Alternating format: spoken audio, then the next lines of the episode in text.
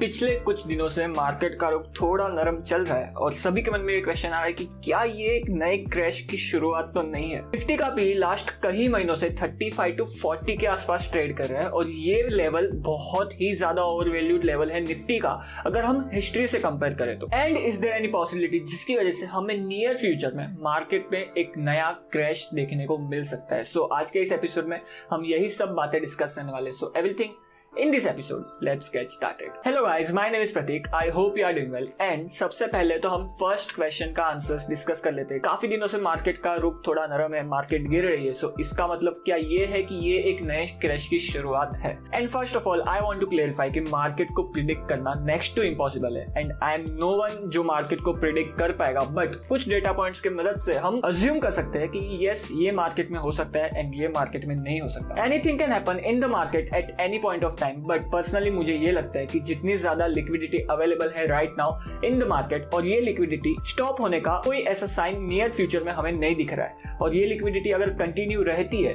तो जो एफआईआई और जो बड़े बड़े इन्वेस्टर्स है, उनके पास बहुत ज़्यादा ऑप्शंस अवेलेबल नहीं है ये पैसों को कहीं पे इन्वेस्ट करने के लिए। बिकॉज़ जो जी सेक ईल्ड है यूएसए की टेन ईयर्स की, वो अप्रोक्सीमेटली एक परसेंट के आसपास ट्रेड हो रही है, जो बहुत ही ज़्यादा लो है। और इसी वजह से ये जो ज़्यादा पैसा आया है इन लोग के पास ये पूरा पैसा स्पेकुलेटिव एसेट में डाला जा रहा है और one of the speculative asset is share market और इसी वजह से मुझे लगता है कि ये जो थोड़ी बहुत गिरावट देखी है हमने लास्ट कुछ दिनों में मार्केट्स में, ये कंटिन्यू नहीं रहेगी और ये कोई नए क्रैश की बिगनिंग नहीं है। द सेकेंड क्वेश्चन जहाँ पे मार्केट का पी अप्रोक्सीमेटली 35 टू 40 के आसपास ट्रेड कर रहा है, जो बहुत ही ज़्यादा हाई है अगर हम हिस्ट्री से कंपेयर करें तो। और ये जो लेवल्स है, क्या ये लेवल्स सस्टेन हो पाएँगे इन नियर फ्यूचर सो इसके बारे में हम डिस्कस कर लेते हैं। सो इसके बारे में डिस्कस करने के से पहले आपको थोड़े बहुत कॉन्सेप्ट अपने माइंड में क्लियर करने पड़ेंगे। और वो कॉन्सेप्ट है P ratio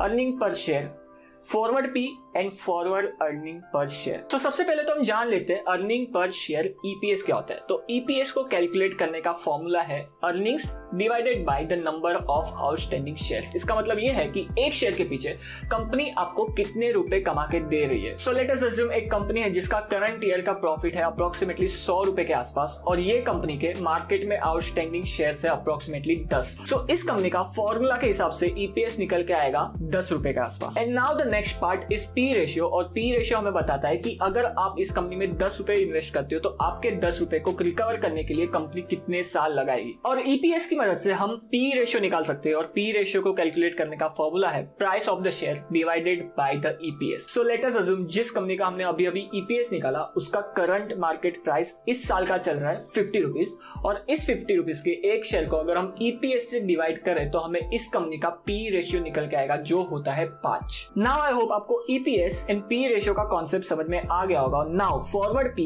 and forward EPS निकालने के लिए आपको अपने कैलकुलेशन से ये अज्यूम करना पड़ेगा, ये अंदाज़ा लगाना पड़ेगा कि नेक्स्ट ईयर ये जो कंपनी है, इसके प्रॉफिट क्या रहेगा तो लेटेस्ट अज्यूम हमारे इस एग्ज़ाम्पल में करंट ईयर का प्रॉफिट था hundred rupees and next year for example ये कंपनी अपने प्रॉफिट को हंड्रेड परसेंट बढ़ाती है सो नाउ फॉरवर्ड प्रॉफिट इस कंपनी का निकल के आएगा hundred plus hundred two hundred and ये टू हंड्रेड को अगर हम आउटस्टैंडिंग शेयर जो है मार्केट में उससे डिवाइड करें, जो थे दस तो इस कंपनी का ईपीएस e निकल के आएगा बीस रुपीज़ और इस ईपीएस को अगर हम करंट मार्केट प्राइस जो है फिफ्टी रुपीज़ इससे डिवाइड करें तो हमें पी निकल के आता है टू पॉइंट फाइव और इन्हीं सारे कॉन्सेप्ट को माइंड में रख के अगर हम इस करंट ईयर का निफ्टी का ईपीएस देखें तो वो approximately four sixty one rupees के आसपास है. एंड नेक्स्ट ईयर जो F Y twenty twenty two रहेगा, उसका फॉरवर्ड ईपीएस एनालिस्ट के हिसाब से अप्रोक्सीमेटली छह सौ सोलह रुपए के आसपास रहेगा. और अगर हम इस six hundred and sixteen rupees को करंट निफ्टी के प्राइस से डिवाइड करें तो हमें फॉरवर्ड पी निकल के आएगा, जो होता है अप्रोक्सीमेटली 23 टू 25 के आसपास। एंड सिमिलरली एनालिस्ट के हिसाब से जो एफ़ आई ट्वेंटी रहेगा,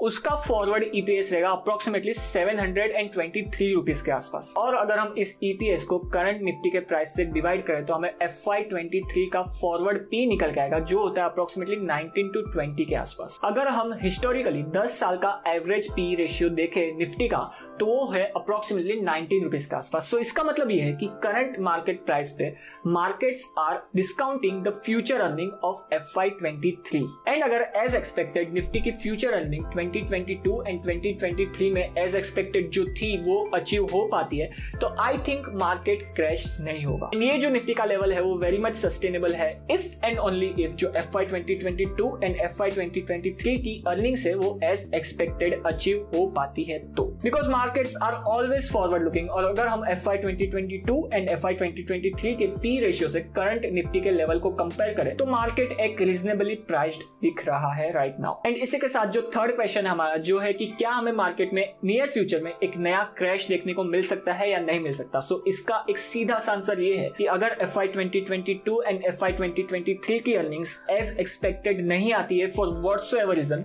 तो हमें मार्केट में एक नया डाउनफॉल देखने को मिल सकता है. And that is why I would suggest 2022 and 2023 के अर्निंग्स पे सभी इन्वेस्टर्स को बहुत ही अच्छे से ध्यान रखना चाहिए।